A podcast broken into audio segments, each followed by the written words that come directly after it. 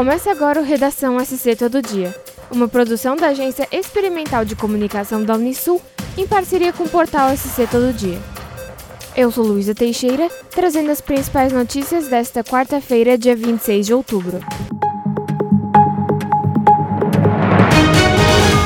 Os bispos e representantes da Conferência Nacional dos Bispos do Brasil, que corresponde ao estado de Santa Catarina, estão no Vaticano para a visita ad limina apostolorum.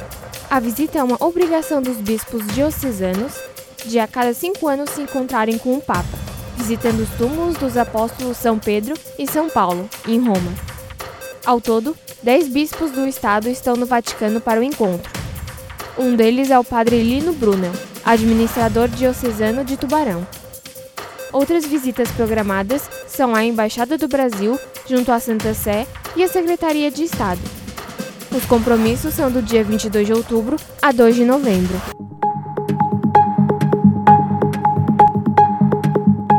A Secretaria Municipal de Meio Ambiente de Florianópolis e Fundação Municipal do Meio Ambiente, Flora, lançaram o projeto Monitores Ambientais nesta quarta-feira, dia 26 poderão participar estudantes de graduação ou curso técnico da área ambiental e afins, que realizarão monitoria em unidades de conservação municipais durante a temporada de verão.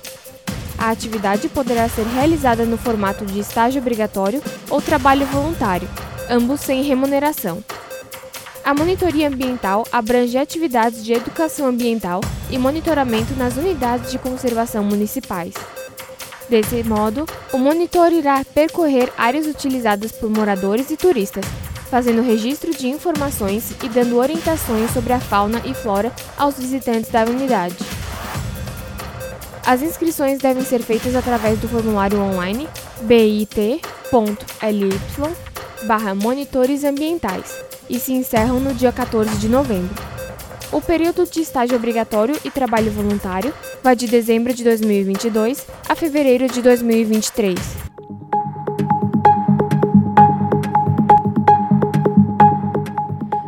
Prefeito Orvino Coelho de Ávila, de São José, assinou nesta segunda-feira lei que permite a anexação de documentos por advogados em processo administrativo, no âmbito da administração municipal pública, direta e indireta no município.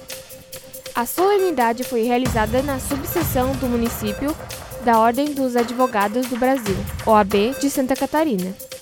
A iniciativa objetiva possibilitar aos advogados procuradores em processo administrativo em trâmite comprovarem sua representação mediante procuração particular, sem a necessidade de reconhecimento de firma da assinatura do outorgante.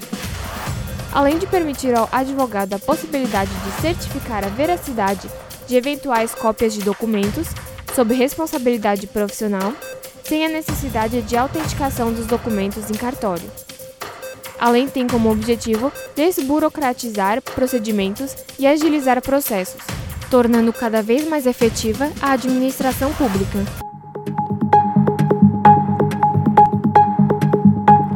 Na tarde do último domingo, dia 23, no bairro Ingleses, em Florianópolis, foi preso um cidadão uruguaio de 41 anos que se encontrava na lista de procurados da Interpol.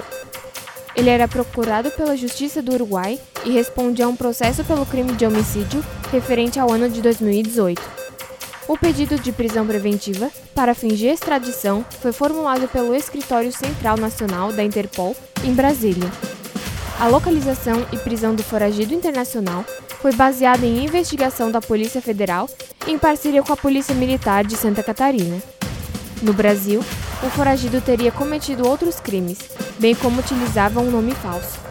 O mandato de prisão preventiva para fins de extradição, expedido pelo Supremo Tribunal Federal, foi devidamente cumprido e o preso foi encaminhado ao sistema prisional, onde permanecerá até a extradição definitiva ao país requisitante.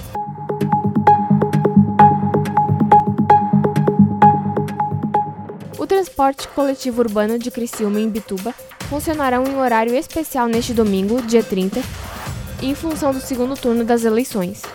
A Crisbus, consórcio responsável pela administração dos ônibus de linha no município de Criciúma, informou que o funcionamento será com base nos horários da tabela de sábado, até às 7 horas da noite, que trabalha com uma maior disponibilidade de linhas e ônibus em comparação com domingo.